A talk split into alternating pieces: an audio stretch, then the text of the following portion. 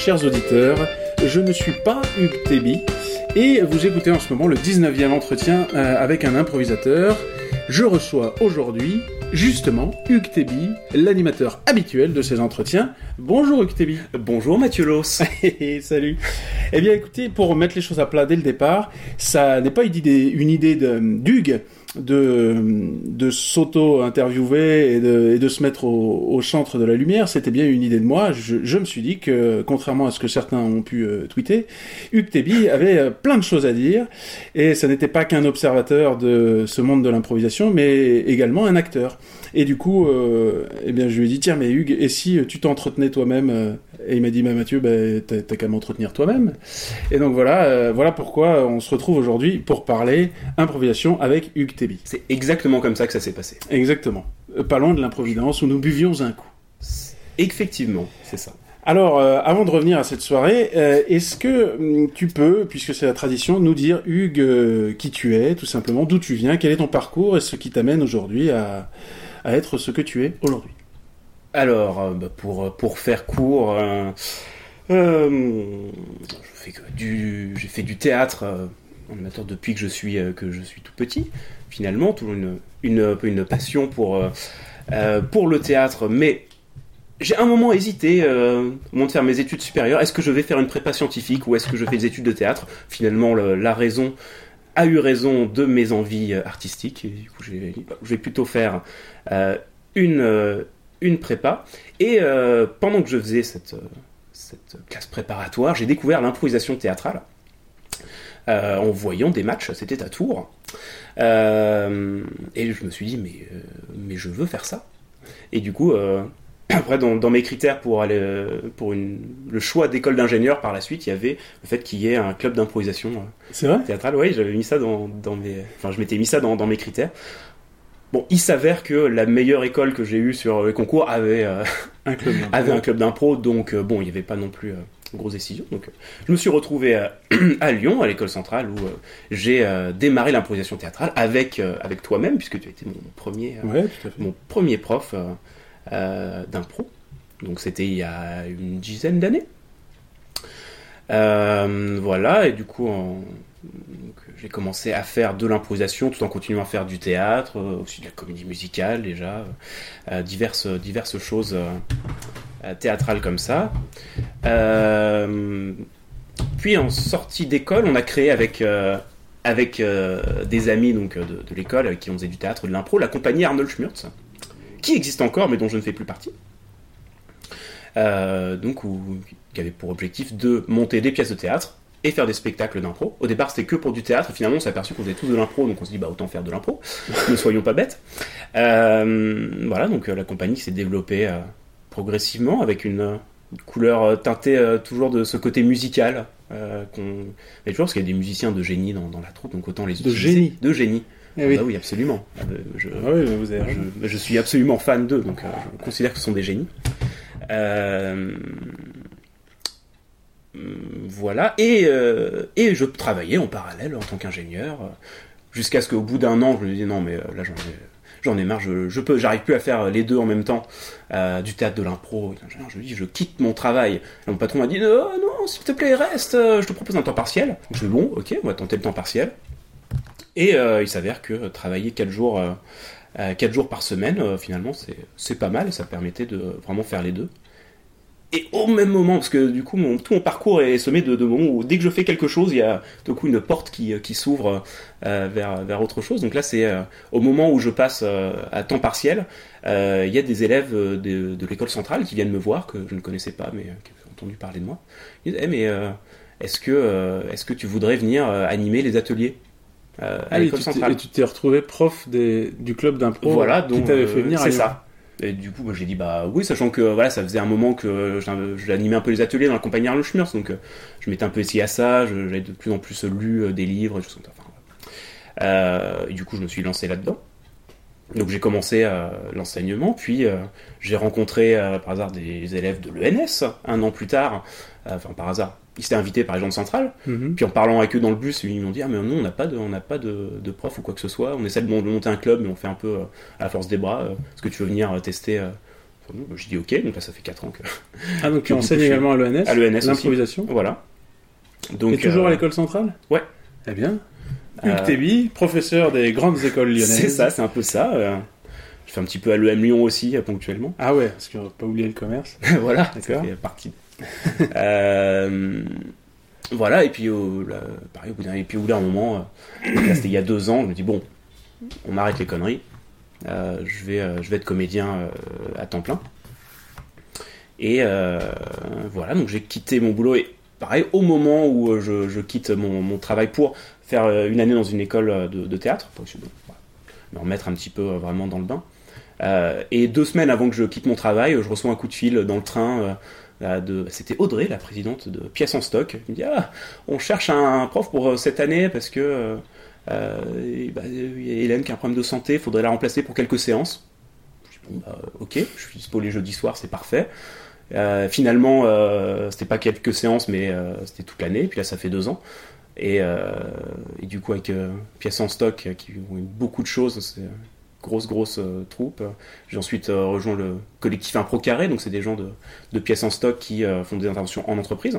Ouais. Donc des ateliers, des team building, des théâtres forums aussi, en entreprise. Donc, et aujourd'hui, c'est la majorité de mes revenus viennent de là, finalement. Donc tout se goupille à chaque fois que je quitte quelque chose, il y a un truc qui vient combler le trou. Donc pour l'instant ça marche plutôt bien, voilà. Donc je ne fais aujourd'hui partie d'aucune troupe. C'est souvent une question qu'on me pose, je fais de l'impro, tu fais partie de quelle troupe ? Je n'ai aucune, enfin, ou plusieurs, parce que du coup je fais partie du collectif Impro Carré qui fait des choses en entreprise. Je fais partie du LAX, donc avec Hervé Charton qui a déjà été interviewé ici. Le LAX, c'est plus un collectif de comédiens qui interviennent dans des différents milieux plus ou moins difficiles, en tout cas amener du débat et du lien social dans des endroits qui ont des spectacles improvisés. Mais sinon je fais des spectacles, je joue beaucoup à l'Improvidence, mais soit on m'invite à jouer, soit je joue avec... là j'ai un duo avec Olivier Boulcrone, bonjour Olivier, où on invite des gens régulièrement. Et j'ai la chance d'être régulièrement invité. Tu es un invité parfait. Tu ramènes un truc à boire. Je suis souvent dispo, je pense, c'est surtout ça. Dispo, ouais. Je suis dispo en dernière minute. Tout l'enseignement que tu dispenses, tu arrives à être dispo si souvent. C'est bien. Bah, en fait, je suis pris... ouais, ça me prend 3-4... ouais... En gros, 3 soirs par semaine, j'ai des ateliers plus des midis. Mais finalement, ça laisse en week-end ou tout ça, ça laisse un peu de marge. D'accord.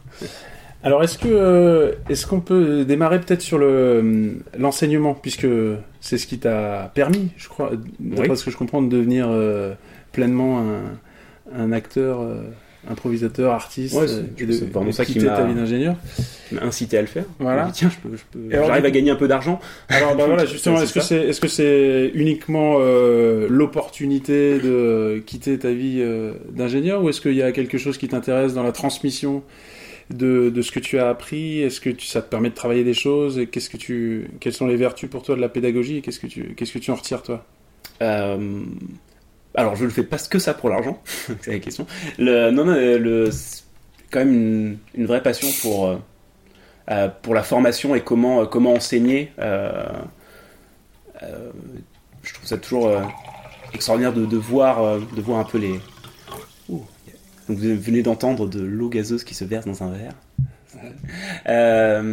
Voir l'évolution des groupes dans lesquels je donne des cours, et voir comment ils réagissent à ça, et tous ces moments de déclic où tout d'un coup il y a des gens qui font « Oh, on peut faire ça !» Donc moi je prends mon pied sur ça, vraiment animer des ateliers, des stages. J'adore, à la fin d'un stage de 2 jours, moi je suis toujours sur un petit nuage, de voir ce qui s'est passé en 2 jours, et de voir la différence entre le début et la fin. Comment stage, comment tu décrirais le prof Hugh Tebby? Quel est ton style? Quels sont tes thèmes? Alors, ça évolue beaucoup, en fait. Je pense que ça a beaucoup... Surtout les 2 dernières années, je pense qu'au début, quand j'ai commencé, j'étais très méthodique. Je me suis beaucoup basé sur un livre qui s'appelle The Improv Handbook, qui est vraiment, je trouve, très, très bien écrit, très clair, qui est vraiment très utile en termes d'enseignement, de pédagogie, mais aussi de réflexion un peu sur l'impro. C'est très orienté Keith Johnson, mais en même temps, ça parle aussi des autres courants. Donc, Improv Handbook, c'est vraiment, je trouve, un livre qui est très bien fait pour ça, ouais, qui est très structuré, bien fait, qui se lit très bien. Bref, faut parler anglais, mais c'est mon cas, j'ai de la chance. Donc, je me suis beaucoup basé là-dessus. Donc, j'ai beaucoup d'exercices que j'utilise encore aujourd'hui. C'est vrai qu'il y a toujours quelques exercices où, par exemple, il y avait l'exercice du sexy, smelly, stupid qui est dedans que j'aime beaucoup. En fait, de prendre quatre personnes, puis chacun ressent quelque chose vis-à-vis des trois autres. Ah, on choisit trois. On sait que chacun trouve un autre sexy, un autre stupide et un autre truc qui pue. Bon, sexy, smelly, stupide. Mais après, on met ce qu'on veut. Et de travailler les interactions à partir de ça. Je trouve que c'est très riche comme exercice. Donc ça, c'est par exemple un truc que j'utilise beaucoup, très classique. Et par exemple l'exercice de la constellation, qui est un truc que pareil, j'ai découvert d'un prof allemand en stage il y a quelques années, et que j'utilise ad nauseam depuis. Mais qui est là un exercice toujours centré sur les relations entre personnages, mais qui amène des changements de scène, des ellipses, du travail de scène à deux et de... créer des histoires à partir de ça. Donc vraiment, bon, travailler la narration à base d'ellipses et tout ça, parce que c'est quelque chose qu'on a aussi beaucoup fait avec la compagnie Arnold Schmurtz. Pendant un moment, du coup, on travaillait beaucoup justement le fait de faire une scène à base d'ellipses et de changements de personnages et tout ça. Et c'était quelque chose que finalement on voyait assez peu dans d'autres spectacles. Je voyais un peu cette couleur-là qu'il y avait chez Arnold Schmurtz, qui amenait aussi parfois un peu une frénésie. Mais une joyeuse frénésie, j'ai envie de dire. On n'a pas regardé, du coup, quelque chose sur lequel j'ai beaucoup insisté sur la narration. Et en fait, avant, j'étais beaucoup orienté narration, storytelling. Et je suis toujours un petit peu, mais je pense qu'il y a tout ce qui est notamment courant américain, ça qui m'amène aujourd'hui dans les spectacles que je joue, c'est finalement assez peu orienté. Vraiment narration, storytelling, création d'histoire, c'est vraiment plus du travail de scène, c'est ouais. Plus sur ça que je travaille maintenant. Mais après, sur l'enseignement, vraiment, j'ai envie de reprendre un peu les mots de Julie Doyel, la délicieuse Julie Doyel, qui, lors du petit débat-discussion qu'on a fait là pour l'Impro Love Festival il y a quelques jours, disait qu'aujourd'hui, elle ne savait plus enseigner, comment apprendre, comment enseigner, est-ce qu'on enseigne des règles, comment on fait, et je suis un peu dans cette problématique là de plus savoir comment faire. Alors parce que j'ai du partage avec toi, là, ça me fait penser, j'ai une espèce d'ABCDR de l'improvisation là, mais qui a été écrit par un percussionniste. Ah. C'est pas du tout lié au théâtre, mais sur la pédagogie, j'ai surtout. Voilà. Il questionne et dit : y a-t-il une pédagogie possible de l'improvisation ? Y a-t-il une autre pédagogie possible que celle de la présence d'un improvisateur improvisant ? Une pédagogie de l'émotion ? Que transmettre sinon que chacun doit chercher à découvrir ses propres nécessités ? Bon, après, il développe tout ça, mais pour dire qu'effectivement. Qu'est-ce que c'est que d'apprendre à quelqu'un à improviser si ce n'est de lui apprendre à générer ce qui va pouvoir donner spectacle avec ce qu'il a dans le beat, quoi. Mmh. Et alors effectivement, il y a tous les processus narratifs, esthétiques, etc. qui peuvent entrer en jeu et qui là du coup sont techniques. Mmh. Mais finalement, ce qui fait sens au fond, c'est plutôt qu'on voit que le gars puisse révéler ce qu'il a à dire personnellement et ce qu'il ressent. Réellement, quelles sont ses émotions, et y a-t-il une pédagogie de ça ? La question se pose, quoi. Ouais. Comment amener ça ? Alors, c'est vrai que moi, j'ai tendance quand même à enseigner l'impro comme moi je l'ai appris, c'est-à-dire finalement de partir d'exercices assez simples, d'apprendre de la technique, finalement c'est un peu des astuces de jeu. On va travailler à faire des ellipses, faire de la narration, on va rester sur le fait de savoir qu'on ressent quelque chose vis-à-vis de l'autre, de travailler les émotions, enfin voilà, d'avoir des techniques de jeu, et ensuite même des catégories d'impro aussi, parce que de faire une narration à 4, un carré magique, hein, enfin tous ces trucs là, bon vieux carré magique. Mais oui, mais en même temps c'est des choses où finalement moi j'ai pas fait un carré magique en spectacle depuis très longtemps, et en même temps j'en ferai un, je pense que je m'amuserai à le faire. Et j'en fais faire en spectacle, avec mes élèves, et moi, ça m'amuse, finalement ça m'amuse toujours autant, en atelier aussi. Donc c'est... Tu veux dire qu'il y a des formes qui ont des vertus pédagogiques plus fortes que d'intérêt à être présenté sur scène? Par exemple, le carré magique, tu l'utilises plus volontiers en atelier pour ces... Non, je pense que ça, c'est, pour le coup, c'est des choses que peut-être que j'utilise plus en spectacle qu'en atelier, par exemple. Même si... Tu le fais faire à des élèves? Ouais. Ah, d'accord, c'est ça. Oui, quand j'anime un spectacle avec des élèves. D'accord. Et même là, tu peux trouver de toute façon n'importe quel exercice, tu peux l'utiliser pour travailler. Par exemple, le carré magique, j'utilise quand justement je fais travailler le fait de faire des ellipses et d'avancer. Bah, tu reviens sur la scène, t'as avancé, tu fais un choix, un choix clair quand tu reviens, et tu justifies pourquoi t'es dans cette nouvelle situation. Mais c'est vrai que est-ce qu'il faut passer par ce côté très léger, des impros bonbons, qui passent bien, qui font toujours plaisir, ou est-ce qu'il vaut mieux attaquer directement sur de l'impro plus libre, c'est trouver vraiment ce que les gens ont envie de raconter. Donc, moi j'ai tendance à rester sur la façon dont moi je l'ai appris, c'est-à-dire partir de choses, trouver à s'amuser, se libérer sur scène, avoir conscience qu'on peut s'amuser, et ensuite dire mais là on peut aller plus loin. Et après, c'est aussi à chacun de trouver ses envies, quoi. Alors, je fais une transition, puisque tu dis la manière dont toi, tu as appris. Alors, tu l'as pas dit tout à l'heure, mais je sais que pour apprendre, justement, tu allais voyager aux États-Unis. Tu as passé quelques semaines, je crois 5-6 semaines, enfin, tu vas nous dire, aux États-Unis, pour apprendre. Enfin, qu'est-ce que tu as fait exactement? Et alors, en fait, si tu peux nous dire 2 mots de ça, et puis après, j'aimerais bien que tu nous dépeignes un petit peu ce que tu as découvert comme monde de l'improvisation, puisque c'est quand même le berceau de pas mal de choses pour l'improvisation contemporaine telle qu'on la connaît et la pratique ici en France. Voir comment tu as vu ça aux États-Unis, est-ce que ça t'a inspiré, qu'est-ce que ça t'a inspiré, etc. Je pense, enfin, moi, ça m'intéresse. Alors, donc, j'y étais il y a 2 ans. J'ai fait c'est le stage Summer Intensive de l'Io Theater, donc c'est 5 semaines de stage intensif. Donc Chicago. À Chicago, tout à fait. En gros, ils ont leur cursus où ils ont 5 niveaux, et normalement c'est 8 semaines par niveau, avec un atelier par semaine. Et là en fait tu fais les 5 niveaux en 5 semaines. C'est comme le permis en 3 jours. Voilà, c'est ça, c'est le permis en 3 jours. Okay.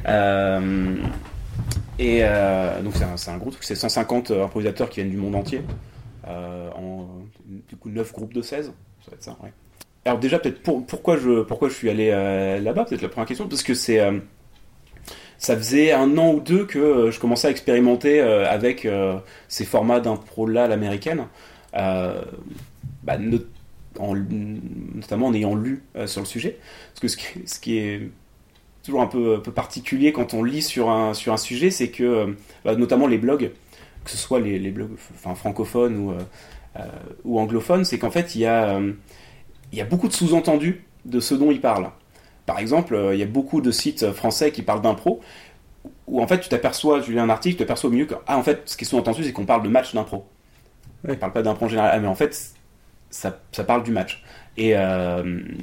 Et sur les blogs américains, en fait, ils parlent d'impro, mais ils parlent de trucs, moi, de termes ou de trucs qui ne me parlaient pas. Et en fait, c'est qu'ils parlaient de longue forme, on va dire l'impro libre à l'américaine, longue forme n'ayant rien à voir avec la longueur des scènes. Mais du coup, la curiosité qui avait été piquée en lisant des blogs anglo-saxons. Tu voulais entendre les sous-entendus. Voilà, et de devoir vraiment de comprendre de quoi il parlait. Et j'avais, par exemple, il y a le livre publié par UCB, qui s'appelle c'est le manuel d'improvisation de UCB, qui est très technique, et à la fois qui est des choses très intéressantes. Je me dis, mais concrètement, est-ce que ça marche vraiment ce qu'il raconte ? Parce que c'est tout orienté, par exemple, UCB sur le jeu de la scène. C'est comment trouver le jeu de la scène, avec... Il y a des schémas, quoi. Il y a des schémas d'exploration, de heightening, d'une scène... C'est très, très, très, très technique, et en même temps, j'ai des blogs à côté de plein de gens qui disent « Mais ça fait 3 ans que je cherche le jeu de la scène et je ne le trouve pas !» Ou des gens qui disent « Ah, mais j'ai trouvé le jeu de la scène quand j'ai arrêté de le chercher !» D'accord. Là, mais... ouais, effectivement, il baigne dans ces concepts-là, le jeu de la scène, l'enjeu, tous ces trucs, et tu t'es dit « Allez, je vais aller baigner aussi là-dedans un peu pour mieux comprendre ce que j'ai lu. » Voir la source. Et en plus, c'est vrai que Chicago, c'est extraordinaire comme endroit. J'étais un peu au courant avant, je m'étais renseigné, mais en arrivant là-bas, ce qui est extraordinaire, donc t'as l'Io Theater, qui n'est pas le plus gros théâtre de Chicago, donc le plus gros c'est plutôt Second City, mais l'Io Theater, il y a 4 théâtres dans un théâtre, et plein de salles de travail, donc c'est 4 théâtres d'une centaine de places, qui ont 80 à 150 places. Donc certains spectacles, faut réserver plusieurs jours à l'avance pour avoir des places. Des spectacles stars, type TJ Dave et Improvise Shakespeare par exemple. Faut s'y prendre plusieurs jours à l'avance, même pendant l'été. Et des spectacles, plusieurs spectacles par théâtre et par soir, tous les soirs de la semaine. Et ça dans plusieurs théâtres. Après il y a Second City, il y a Annoyance, puis il y a plein de petits théâtres aussi. Donc à Lyon, on a l'Improvidence qui fait un spectacle d'impro par semaine, par soir. On se dit waouh. C'est ce que j'allais dire. En France, on a l'Improvidence. Et d'ailleurs, on peut dire que Thomas Debray qui a monté ça. C'est inspiré de lui. Il était à Second City. Ouais, il était à Second City, je pense, l'été d'avant ou 2 ans avant, où il l'a fait plusieurs fois. Et il a beaucoup été inspiré par ça. Il est revenu en se disant mais enfin, il faut qu'on fasse ça. Il faut qu'on fasse ça. Et ça crée une communauté. Alors, du coup, il y a beaucoup d'improvisateurs qui vont voir de l'impro. Notamment voir des Harold, c'est un peu le préjugé du Harold, c'est que on joue le spectacle pour des improvisateurs, parce que les gens qui n'ont pas vu l'impro, ils ne comprennent pas ce qui se passe. C'est bon ça. Oui. D'accord, donc tu arrives à Chicago en prenant ça dans la gueule, c'est mon lieu. Mais c'est les spectacles tous les soirs, énorme, c'est juste. En plus, nous on avait accès en tant qu'élèves, on avait accès gratuitement à tous les spectacles, sauf ceux qui faisaient le plein, il fallait réserver à l'avance. Bon, ça va. Et en plus, il mélange des spectacles stars avec l'entrée à $16, comédien professionnel, etc. Et des spectacles d'élèves qui vont être gratuits ou à $5. Du coup, il y a tout mélangé en un seul endroit. Et il n'y a pas de... Ils font pas forcément de différence entre ça. Pareil qu'à l'Improvidence, finalement, où il y a des spectacles de troupes amateurs, troupes professionnelles, des spectacles mélangés des deux, des choses qui vont être créées une fois et qui disparaîtront ensuite. Et alors, ça t'a plu, ça ? Quelle était ta réaction quand t'as vu ça ? T'étais jaloux ? T'as dit, je veux ça chez nous ? Non, mais d'abord, j'étais un peu submergé. Alors, ce qui était cool, c'est aussi de voir les spectacles, et de voir que... tous les spectacles ne sont pas bons. Hein. Notamment, ils font des spectacles amateurs, des improvisateurs qui font de l'impro depuis 1 ou 2 ans, qui font des Harold. Je dis, c'est pas terrible, quoi. J'ai lu tes articles sur ton blog, parce que t'écrivais pas mal. Effectivement, tu as pas mal défoncé le Harold. Je sais pas si t'as vu un bon Harold à Chicago. En fait, c'était un peu le... Du coup, j'ai vu plein de spectacles. Tous les soirs, 1 ou 2 spectacles par soir pendant 5 semaines. Donc, j'en ai vu beaucoup. De différentes formes, et en fait en gros les Harold, ça allait de vraiment pas terrible à c'était pas mal, et les spectacles qui n'étaient pas des Harold, ça allait de vraiment pas mal à absolument extraordinaire. Alors c'est aussi personnel peut-être. C'est ton avis qui nous intéresse. Est-ce que tu peux nous donner 1 ou 2 spectacles comme ça que t'as vu et dont tu te dis ça là vraiment ça m'a inspiré réellement, et t'as envie de nous en parler? Le spectacle, celui dont j'ai acheté le t-shirt. Donc c'est dire. C'est une pièce en stock. C'est un t-shirt de pièce en stock là. C'est juste que là, c'est un t-shirt récent et à ma taille. Donc. C'est Improvise Shakespeare que j'ai trouvé vraiment vraiment extraordinaire. Il y a à la fois une maîtrise technique de ce qu'ils font qui est parfaite. Quand les mecs commencent, ils font un prologue. en pentamètre iambique rimé, tout à partir juste du titre. Ce sont des Américains ? Oui. Ouais, d'accord.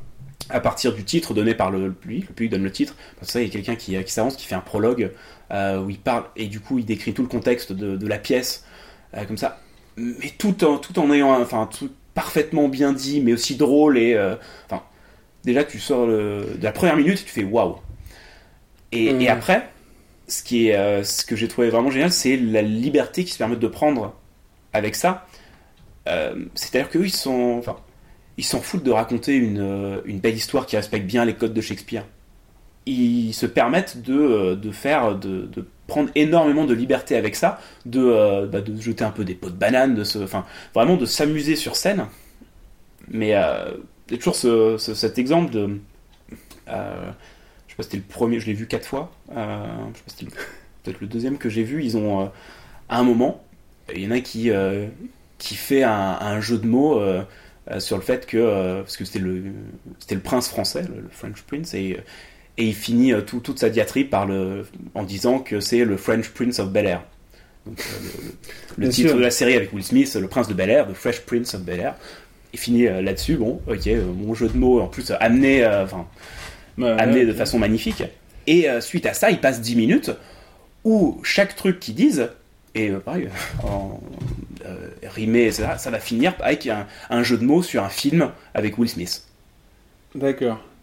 Et ils vont juste... Et du coup, à chaque fois, c'est... Enfin, tout un en game, faisant... Quoi. Ils se font un game. Et ils se font 10 minutes là-dessus. Ouais. Mais tout en étant dans leur personnage, en faisant avancer les enjeux de trucs, mais ils se font juste plaisir à trouver ça, quoi. Ouais. Et juste à des moments comme ça. Et puis, après, ils retombent sur leurs pieds et ils se permettent de parce que tu les vois, ils démarrent avec une démarration agréable, ils savent pas avec qui ça va démarrer, ils font pas de discussion derrière, ils font pas tout ça. Il y a ce côté, ils jouent tellement souvent et ils maîtrisent tellement qu'ils se permettent de prendre des libertés avec ça. Et ça, c'est un truc que je retrouve pas forcément dans beaucoup de spectacles d'impro en France, et c'est un truc finalement que j'ai retrouvé la dernière fois que je t'ai vu jouer d'ailleurs, puisque c'était avec les le spectacle bio qu'ils ont joué à l'Improvidence, donc il y a 2 semaines. Où je retrouve un petit peu ce côté. En fait, il y a une maîtrise technique de ce qu'ils font. Ils ont beaucoup travaillé de faire des transitions, même des scènes, de la narration, de passer d'un truc à un autre. Donc, il y a à la fois une maîtrise technique et un laisser-aller complet sur... en plus, je pense que les deux que j'ai vus étaient particulièrement méta de ce qu'ils me disaient, un peu plus que d'habitude. Mais pareil, c'est un spectacle, je pense qu'à force de le jouer... puisque ça fait des centaines de fois aussi qu'il le joue, il y a ce côté où on maîtrise ce qu'on fait et du coup on va s'amuser avec. Parce que je m'aperçois que j'ai pas forcément envie de voir un impro un truc qui est maîtrisé, enfin qui est propre. C'est-à-dire que tu selon toi, j'essaie de lire entre les lignes, c'est important que le spectateur puisse percevoir tout ce qui va lui prouver qu'effectivement c'est bien en train de se passer, c'est en train de se créer maintenant. C'est pas une question de le prouver d'ailleurs, mais c'est effectivement de le voir. Et parce qu'en impro t'as toujours ces 2 lectures, t'as à la fois la pièce qui est en train d'être jouée et le fait que les comédiens sont en train de l'improviser. Donc t'as toujours les deux qui sont en parallèle. Et ne pas essayer de masquer le fait qu'on est en train d'improviser, au contraire en faire un avantage. Que ça fait partie du spectacle, voilà. Ouais. Parce que il y a c'est un peu une réflexion en ce moment, c'est de savoir qu'est-ce que l'impro fait de mieux que d'autres types de spectacles. Un spectacle écrit, qu'est-ce que l'impro fait mieux que ça, et que ça sert à rien d'essayer de tendre vers ce qu'on aurait sur un spectacle écrit. Parce qu'on fera moins bien. Ce sera moins bien écrit, ce sera pas la même chose. Donc c'est aussi d'embrasser ce qui fait l'intérêt de l'impro. Et il y a un peu cette dualité aussi en impro entre je pense que tout le monde est finalement d'accord non seulement de jouer l'évidence, mais en même temps, moi je m'attends à être surpris et pas savoir à quoi m'attendre d'un instant sur l'autre en impro. Mmh. Il y a les deux qui jouent. Une fois qu'on sait à quoi s'attendre, le spectacle perd tout d'un coup tout son intérêt. Alors c'est intéressant, on glisse un petit peu, on est parti un peu des États-Unis, mais on y reviendra peut-être. Oui, on verra. Effectivement. Non mais c'est pas grave, parce que c'est très intéressant ce que tu dis. Effectivement, là tu es en train de positionner l'improvisation comme une forme artistique à part entière qui pourrait être distingué justement du théâtre écrit, puisque tu l'as distingué tout à l'heure en disant que justement elle avait des atouts certainement que n'avait pas le théâtre qui était déjà écrit avant d'être présenté, et que ces atouts, il fallait absolument les prendre sous son aile lorsqu'on commençait à la jouer, l'improvisation. Et donc ma question est la suivante, est-ce que tu considères qu'effectivement l'improvisation est une forme artistique à part entière, ou est-ce que tu penses qu'au contraire c'est uniquement un processus qui permet de générer une forme artistique qui peut être un soir du théâtre, qui peut être un autre soir avec d'autres personnes certainement, de la danse ou quoi Donc est-ce qu'on est plus sur un processus ou une esthétique ? Je sais pas que c'est pas l'un ou l'autre, hein. Parce que pour moi le fait d'improviser, c'est distinguer le fait de faire un spectacle d'impro et de juste faire un spectacle où on avait la flemme d'écrire. C'est bon. Et pour moi improviser, c'est exposer le processus créatif à un public. Et que le public fasse partie de ce processus, ça met le public. Alors aussi, ça me met moi aussi parce que je suis improvisateur et que toujours un côté, j'analyse ce qui se passe, une analyse différente forcément après avoir vu des dizaines de milliers d'impro par rapport à quelqu'un qu'on a vu que quelques-unes. Mais qu'en tant que spectateur, on est tout le temps en train de se demander ce qui va arriver et on se met à la place des comédiens. On se dit mais qu'est-ce que j'aurais fait à sa place? Et du coup, il y a une implication du public là-dedans, quelle que soit la forme d'improvisation, je pense. Et c'est la même, pardon, improvisation musicale, ça pourrait être la même chose. Ou si je joue d'un instrument et que je vois quelqu'un improviser, je me dis waouh, c'est extraordinaire. Qu'est-ce que j'aurais fait à sa place ? Mais là, je serais incapable de faire ça. Ah, mais là, il a entendu ça, il a réagi dessus. Donc pour toi, ça nécessite la présence pour accéder à cette définition de l'improvisation qui est donc une exposition du processus de création, et donc en complicité avec le spectateur, ça nécessite la présence d'un spectateur, et la présence d'un spectateur averti que ce qu'il est en train de voir est improvisé. C'est ça, c'est un peu ne pas avertir que c'est de l'impro, c'est une question que je me pose depuis un moment. Est-ce que ça vaut le coup d'être fait ? Non, mais alors je te pose la question autrement. Est-ce que si on improvise un spectacle tous les deux face à un public qui ne sait pas que c'est improvisé, est-ce que, du coup, on quitte le giron de ce qui est pour toi de l'improvisation, puisqu'on n'associe plus le public à la complicité on lui expose plus le processus, puisqu'il ne sait pas que c'est un processus. C'est ça, ouais, alors ça reste de l'improvisation, mais pour moi, on perd l'intérêt, en fait, de cette implication du public, qui du coup, va voir des trucs, genre, je ne comprends pas ce qui se passe, qu'est-ce qu'ils sont en train de faire, au lieu de se dire, je ne comprends pas qu'est-ce qu'ils sont... ils sont peut-être en train de faire ça. Je suis assez d'accord avec toi, d'ailleurs, l'intérêt aussi de tout ça, c'est d'amener au théâtre la possibilité d'une expérience partagée, réellement, quoi. Ouais. C'est-à-dire qu'on n'est pas en train de représenter quelque chose qu'on a décidé à l'avance, mais on est en train de s'adonner au jeu de l'expérience partagée au présent, sans préméditation, et pour ça, il faut partager. Pour moi, c'est une vraie forme de théâtre vivant.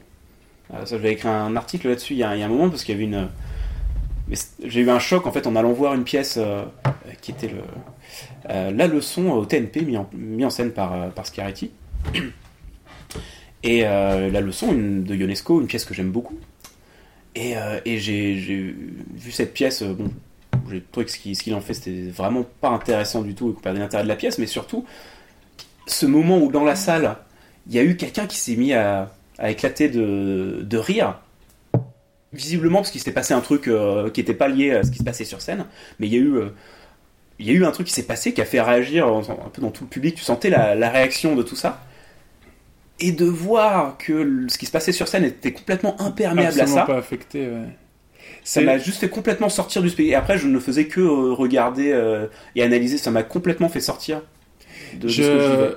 Je vais le redire parce que je crois que tu avais déjà parlé de ça avec Yvan Richardet, et vous aviez parlé du test du chat. Le test du chat, c'est vrai que j'en ai déjà parlé. Donc réécoutez, mesdames et messieurs, le podcast avec Yvan, c'est passionnant à ce titre-là, justement, le fameux test du chat. On a déblayé cette question, processus ou esthétique, ta réponse est franche, mon cher Hugh Tebby. Revenons aux États-Unis. Est-ce que tu penses que la France, puisque puisque tu es un observateur de la scène française de l'improvisation, puisque tu, avec ces podcasts, avec ta présence quotidienne pratiquement à l'Improvidence, avec ton activité sur le blog, etc., bah, tu connais très bien la scène d'improvisation en France. Et comment tu peux la caler par rapport à ce qui se passe aux États-Unis ? Est-ce qu'on est sur la même ligne et puis on va rejoindre les États-Unis ? Est-ce qu'on est en train de faire notre chemin complètement de manière différente ? Comment tu observes ça, toi ? C'est une question qu'on n'a pas abordée dans la conférence débat autour de l'impro, que reste-t-il inventé ? L'impro est demain. Quelque chose que disait, c'était Marco Meyer, qui disait que de plus en plus de gens qui passaient aux longues formes, alors pas longues formes en France, ça ne veut pas dire finalement la même chose. Donc l'improvisation libre. De faire autre chose, finalement autre chose que du cabaret ou du match. En gros, d'accord. C'est finalement ça, de faire de l'impro libre ou juste de faire des formats longs, des histoires longues, et que il peut y avoir même une forme de snobisme. On fait plus ça, on fait ça maintenant. Oui, on ne fait plus ça. Voilà. Non, ça, je ne fais plus de cabaret. Et c'est vrai qu'un des trucs aux États-Unis, ce qui est assez impressionnant, c'est cette scission, mais super franche, entre short form et long form. Bah, le long form, c'est créé en opposition au short form. Alors, le terme de short form n'existait pas. Ouais. Enfin, et Del Close, j'appelais ça du long form. Et du short form, notamment, ça dit beaucoup le comedy sports, qui est un dérivé du théâtre sports, où c'est des enseignements de jeu, vraiment. Et il n'y a pas cette notion qu'on a en France, grâce au match, en fait, d'alterner des impros libres et des impros contraintes. Oui, c'est vrai que le theater sports, comedy sports, tout ça, c'est une succession de jeux. Voilà. Il y a de la contrainte tout le temps. Et c'est créé en réaction à ça, la pratique de Del Close avec une improvisation beaucoup plus libérée. Complètement libre. Et en France, ces choses-là étaient un peu mêlées au début, mais quand même dans une contrainte forte, qui était celle de la durée, qui était celle de la thématique, dans le match d'impro, je parle, puisqu'on on impose une durée, on impose une thématique, on impose un nombre de joueurs, etc. Donc la liberté est quand même contrainte. C'est ça. Mais après, du match, tout ce qui est cabaret ou spectacle, on va dire classique, qu'on va voir en France, avec même des débutants ou autres, on va généralement alterner des choses plus ou moins contraintes avec des choses très libres. Donc ça c'est intéressant parce que tu dis aux États-Unis les scènes sont distinctes et ne communiquent que très peu. La scène comedy sports communique très peu avec la scène long form. Et ceux qui ont commencé par le short form, qui au bout d'un moment décident de passer au long form parce qu'ils en ont marre, ils arrêtent complètement. Ouais, c'est ça, on est dans l'un ou dans l'autre, quoi. C'est l'un ou l'autre. Alors après, il y a un certain nombre de personnes qui aujourd'hui insistent pour que ça se mêle un peu plus. Ça se fait quand même, mais il y a un peu ce snobisme aussi de. Et t'as raison, ça c'est pas du tout le cas en France. En France, en général, effectivement, à part ce snobisme, cette posture un peu coquette de dire non, moi je fais plus de short form, je fais plus de forme courte et tout. Mais en général, l'improvisateur français ou francophone, il navigue un petit peu entre tout ça. D'ailleurs, des fois, il ne sait pas trop ce qu'il est en train de faire.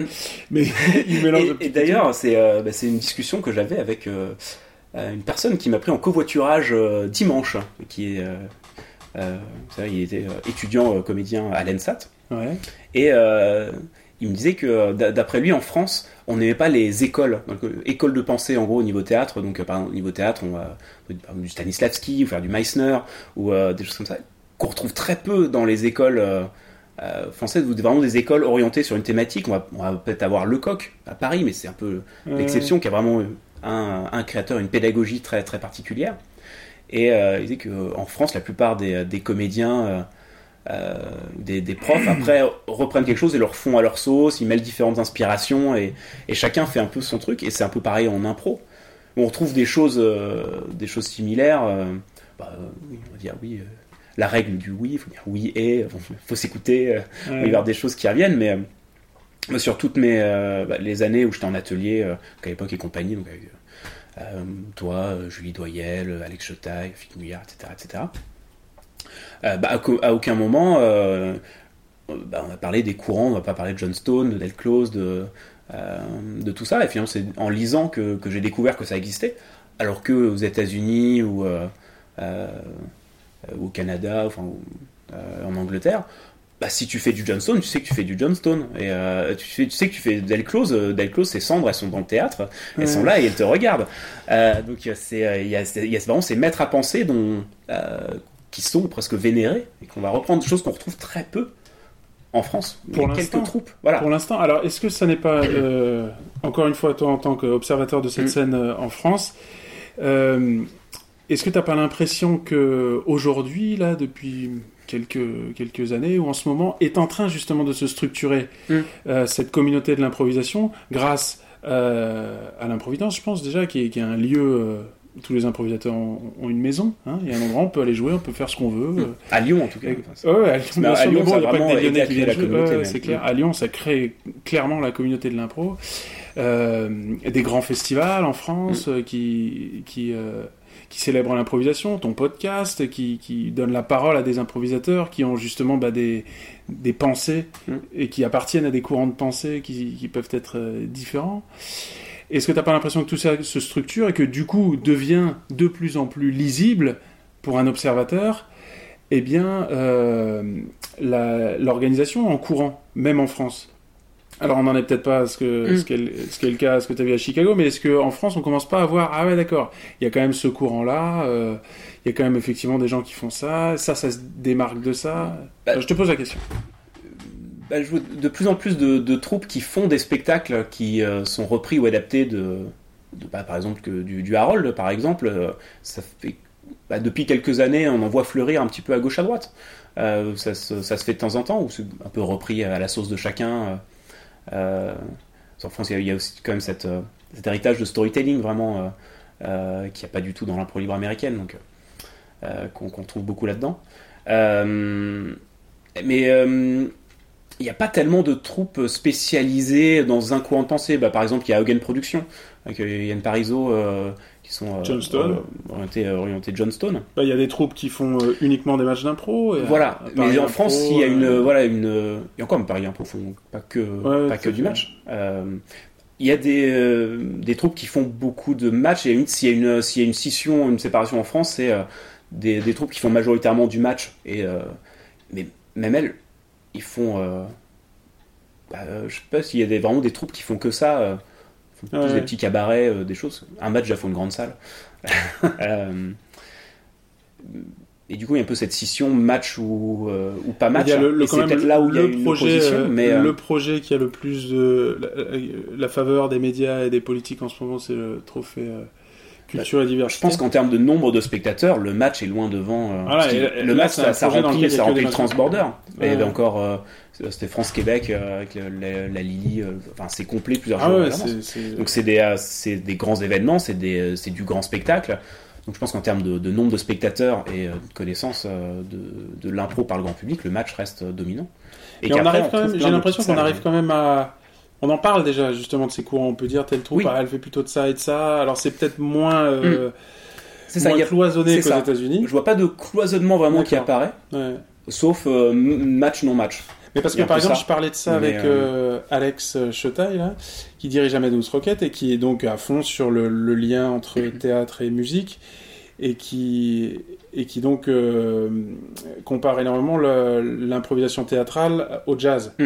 Oui. Et qui me disait que dans le jazz, effectivement, on peut pas parler du jazz de manière générale. Il y a énormément de courants différents entre un mec qui fait de la New Orleans ou du free jazz, ou il y a énormément de courants qui n'ont rien à voir musicalement les uns avec les autres. Écouter du free jazz quand tu connais rien en jazz, qu'est-ce que c'est alors que écouter un big band qui fait de la New Orleans ou quoi, là effectivement tu comprends un peu plus. Voilà. Est-ce que justement on n'arrive pas à commencer à lire tout ça?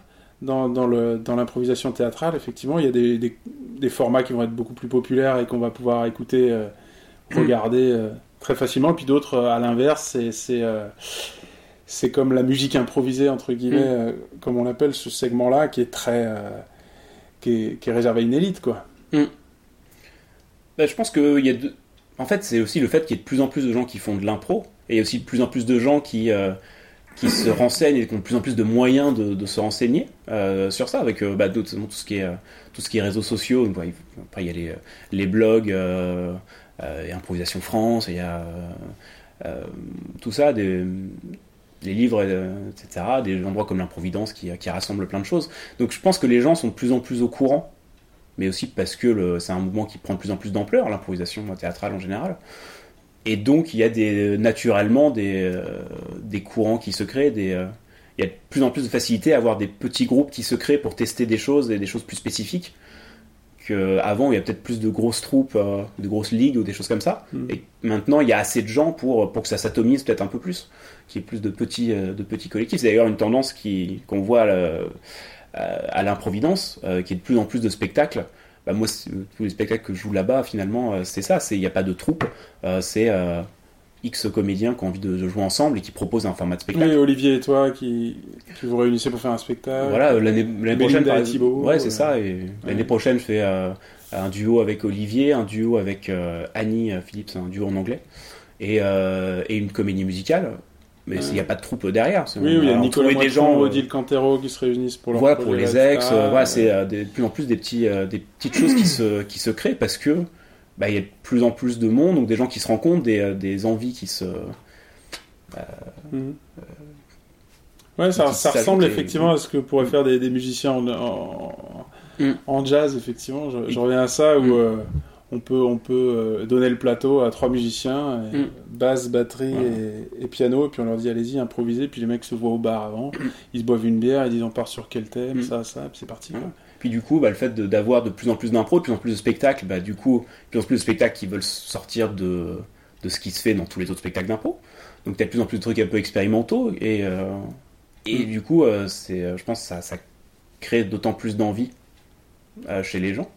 Et ouais, c'est vrai qu'aujourd'hui, tu peux assez facilement, finalement, tu vas voir un spectacle, tu dis ah mais j'ai beaucoup aimé ce qu'a fait ce comédien, tu vas le voir à la fin, est-ce que tu dirais qu'on monte un spectacle? Comme ça que c'est passé par exemple avec Annie, avec qui on monte un duo en anglais l'année prochaine. C'était ça, je l'ai vu sur scène. C'est vrai que vous êtes en anglais tous les deux. Oui, tout à fait. Mais elle, ça s'entend. Voilà. Non, et en fait, je l'ai vu, elle a fait un spectacle en anglais. Et faut inviter Mark Jane. Après, il est à Paris, donc s'il était ça. Mais effectivement, d'ailleurs, c'est encore un autre sujet, le fait d'aller à Chicago. Mais c'était la première fois que je faisais de l'impro en anglais parce que je suis anglais, comme tu t'appelles pas Hugh, tu t'appelles... Je suis Hugh Tebby, voilà.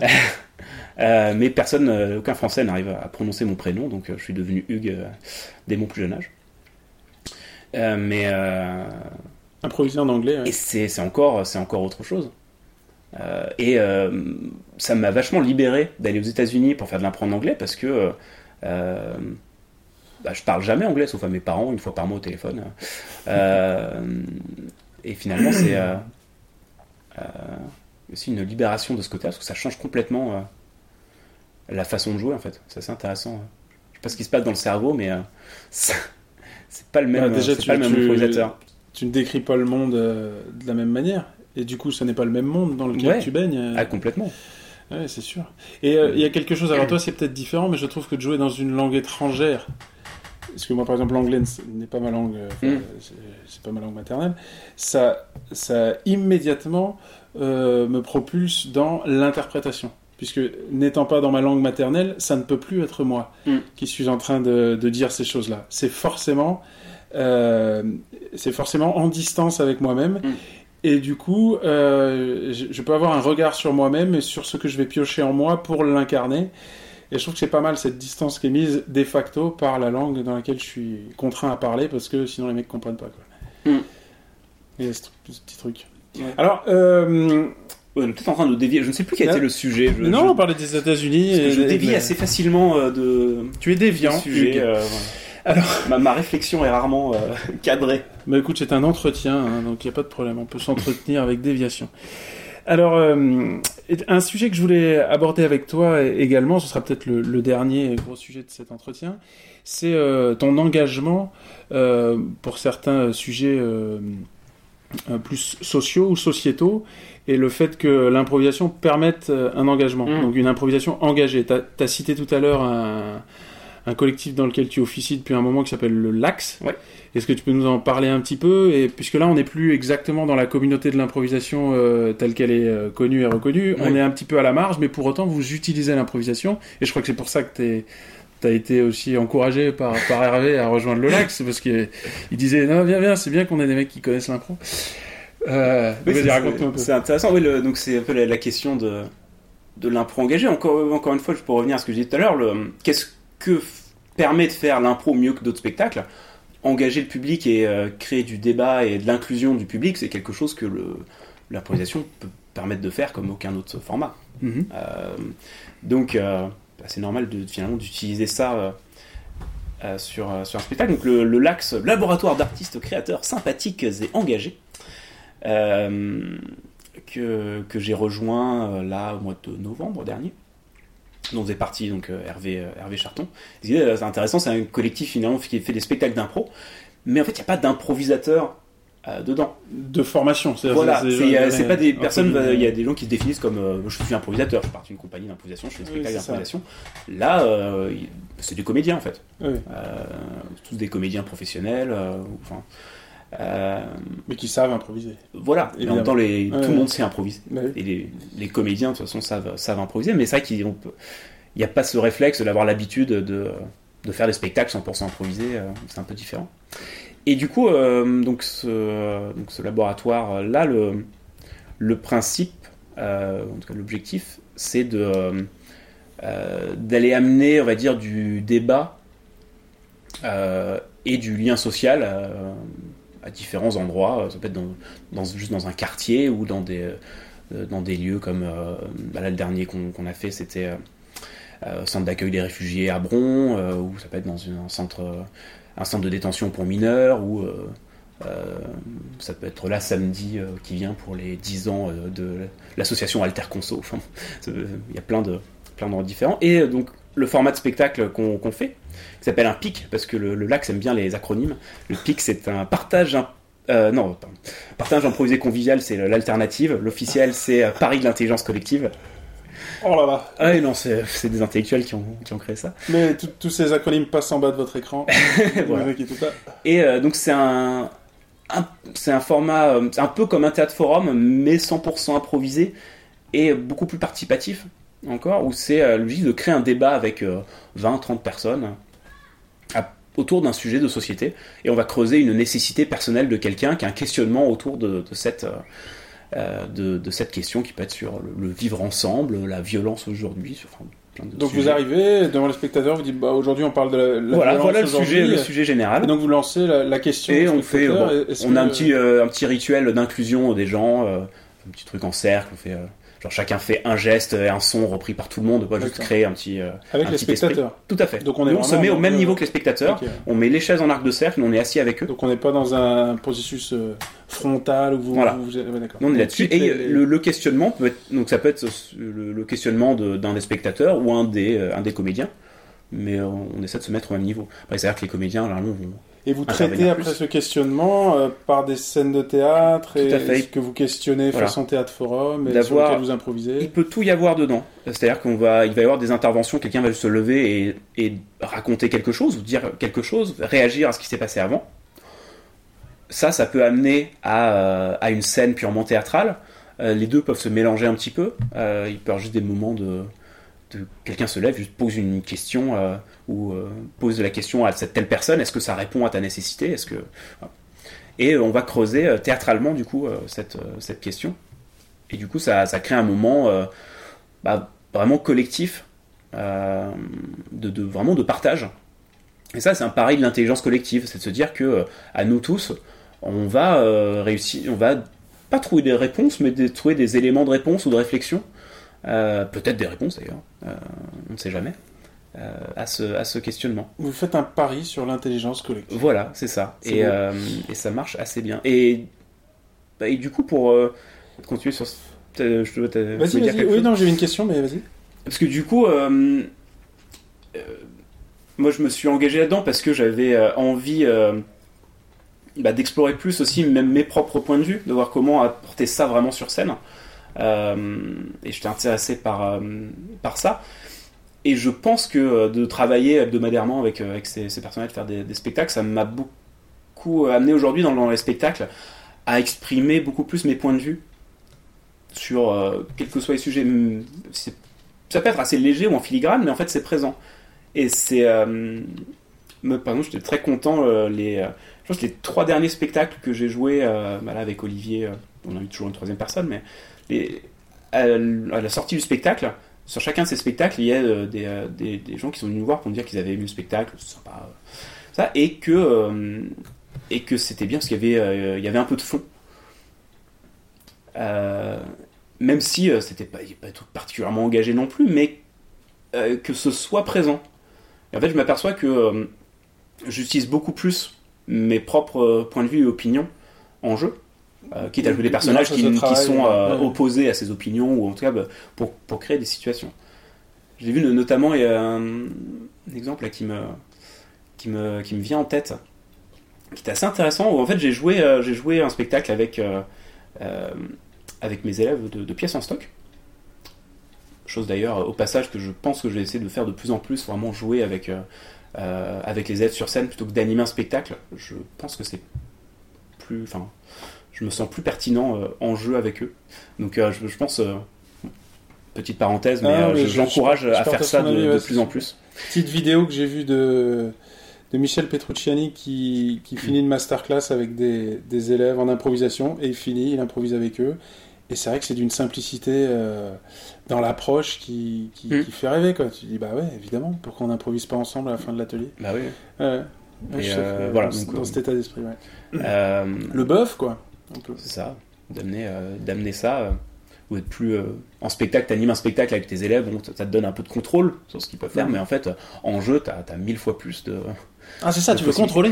Non, pas de... Parce que surtout avec des improvisateurs débutants, il y a des moments où on se sent un peu impuissant, comment on peut les sortir de ça, et en jeu serait finalement plus simple. Et alors qu'est-ce qui s'est passé ? Et en fait je démarre la première scène, donc c'était un format long qui raconte une réunion de famille, en gros, et on sait chacun quel membre de la famille on joue, donné par le public. C'est un peu le principe du spectacle. Et la première scène, je joue avec quelqu'un qui joue mon fils. Moi je suis un peu vieux, et lui est mon fils, il a même un fils, bref. Et il me parle de sa femme qui doit arriver, et il a genre une remarque, marque un petit peu sexy sur sa femme, un peu la petite blague, bon bah fera à bouffer, enfin je sais plus ce que c'était, mais un petit truc au passage là, où, ouais. Bon moi c'est le genre de truc qui a tendance à me faire un peu tiquer, et du coup moi de choisir juste que le personnage réagisse à ça, que ce grand-père... que concrètement ça le choque, et du coup d'insister là-dessus, c'est ça qui a créé tout le fil narratif du spectacle. C'était autour de la relation de ce mec-là, comment il traitait sa femme, c'est vrai, la relation avec le père et le fils qui le désavouait, le fait que ça a amené ça. Alors c'est pas non plus un spectacle sur ce sujet-là, mais en fait en fond il y avait et finalement juste de réagir et d'utiliser ça a vraiment créé un truc assez juste, parce que moi il y a ça, j'ai pas envie de jouer ça, et d'avoir ça. Pareil, un spectacle avec Nicolas Moichon, avec Olivier, on avait invité Nicolas Moichon, on fait un spectacle à 3, et il y avait une scène où on commence et il s'avère qu'on est à la maternité tous les deux, et en fait on a notre enfant qui va naître d'une mère porteuse, donc on est un couple gay, et Nicolas commence à jouer le fait que ça va être difficile pour cet enfant de naître avec deux papas, qu'est-ce qui va se passer. Et je me suis rendu compte que j'avais pas envie de jouer cette scène-là en 2016, que ça me faisait chier que cette scène-là ait lieu en 2016, et du coup juste décaler le truc sous Mitterrand. Disant, non mais t'inquiète pas, maintenant que la gauche est au pouvoir, tout va changer. Ça peut encore être à peu près. Oui, voilà. En plus, ça fait le petit commentaire facile, mais du coup, je me suis senti plus à l'aise en ramenant ça dans les années 80, juste après l'élection de Mitterrand, où effectivement, c'était pas la même situation. Alors même, ça peut être difficile pour un couple homosexuel d'élever un enfant. Hein, je dis pas que c'est facile, mais j'avais pas envie de jouer cette situation en 2016. La portée politique, là, ouais. Et du coup, juste effectivement d'être plus à l'écoute de ça, et juste faire un petit truc pour amener peut-être un commentaire là-dessus aussi, Mais voilà, encore, ça reste finalement. Et en tant qu'improvisateur, toi, tu analyses ça comme le résultat de ton travail avec le LAX. Je pense que c'est lié. Est-ce que je peux te poser une question par rapport au LAX, là, par rapport au... Oui, je dévie un petit peu par rapport au LAX, effectivement. Mais dévie tant que tu veux. Mais oui, je suis un déviant. Mais oui, au bout du cercle, à force de tourner, on se retrouve au bout du cercle. Tu vois ce que je veux dire ? Mais il n'y a pas de bout du cercle. Il n'y a pas de bout du cercle. Moi, j'ai toujours commencé et terminé mes cercles quelque part, mais t'as raison, j'étais pas obligé. Eh ben non. Si tu commences ton cercle nulle part, est-ce qu'il existe ? Ce silence était également du Hugh Tebby. Alors, par rapport au LAX, les formes que vous proposez, là, se piquent. Le pic, hein. Si j'ai bien... Comment vous gérez la théâtralité de l'événement ? Est-ce que des fois, ça se rapproche pas, du coup, plus d'une performance ou d'un débat ? Comment est-ce que vous arrivez à vous débattre ? C'est un peu la difficulté. Voilà, surtout que... Alors après, on arrive plus ou moins à faire participer les gens en fonction du public. Autant dire que dans un centre de détention pour mineurs, ils participent pas des masses, enfin, pour l'instant. Mais on va les avoir au bout d'un moment. Mais effectivement, en tant que public, si tu as une intervention à faire, déjà, tu vas être plus à l'aise à juste te lever et dire ce que tu as envie de dire plutôt que d'amener ça dans une scène. Encore, ça peut dépendre des publics, hein, on a eu d'autres cas.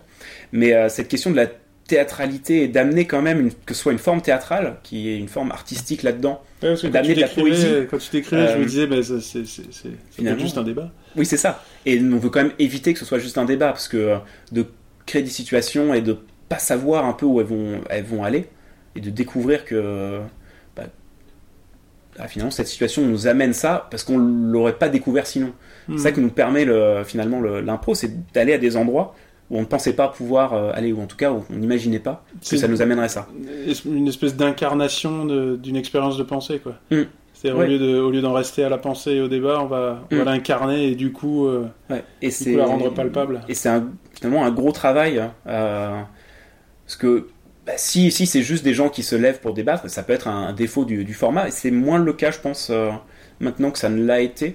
En tout cas, moi où je suis arrivé dans le LAX, il y avait beaucoup de discussions autour de certains spectacles précédents où c'était beaucoup ça. Et du coup, le travail était vraiment là-dessus, sur créer de la théâtralité, utiliser des formes théâtrales, utiliser de la chanson, amener des choses pour amener de la poésie et amener du jeu. Vous chantez, donc vous improvisez des chansons. Ça peut arriver, ou des chansons qui existent, ou on peut, juste à un moment, on commence à chanter un truc. D'accord. Parfois, il peut y avoir un musicien, Hervé qui ramène sa trompette, parfois, j'arrive d'avoir mon ukulélé. Bon. On sait vraiment pas ce qui peut arriver, mais il y a souvent la question d'essayer, à partir de ce qu'a dit quelqu'un, comment on peut amener ça dans une scène. Ouais, d'accord. Et aussi la question pour créer ces découvertes en scène, de ne pas attaquer la scène en sachant exactement ce qu'on veut dire. Ça, finalement, d'attaquer chaque scène avec un questionnement.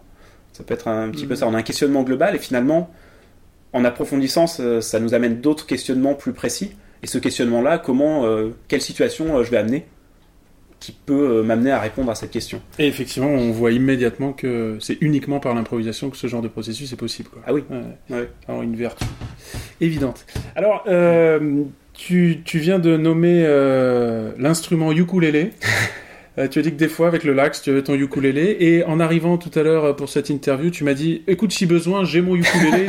Si à un moment, il y a besoin d'une chanson. » Alors, j'ai l'impression que... C'était une plaisanterie, mais bon... Non, mais on est à la fin de cet entretien. On est à la fin de la première saison, je crois, aussi, des entretiens avec un improvisateur. C'est sans doute... Alors, j'ai encore, du coup, là, une interview prévue le 24 juin. D'accord, donc il y aura encore une dernière. Alors, est-ce qu'en pré-clôture de cette première saison, on peut avoir quelques notes de ukulélé, s'il te plaît, Hugues ? Parce que je crois qu'il y en a besoin. Enfin, je vais le chercher, écoute. Hein. Voilà. Alors, je ne sais pas si... Je vais faire patienter l'auditeur en remplissant un verre.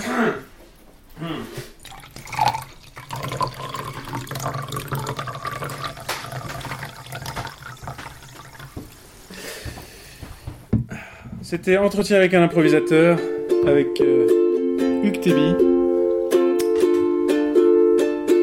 qui a le ukulélé romantique.